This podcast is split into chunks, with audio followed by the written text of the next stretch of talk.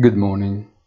The week begins facing an uphill struggle, and it could represent a watershed for the markets that have so far digested the new course of monetary policy, convinced of its possible transience, a chance that today seems increasingly unlikely.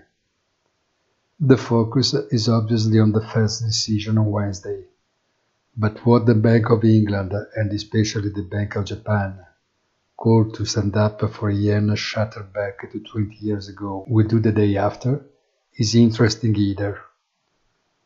Wall Street contained losses on Friday, but nevertheless closed in red with volumes growing strongly, a clue that should not be underestimated. Have a nice day and please visit our site easy-finance.it.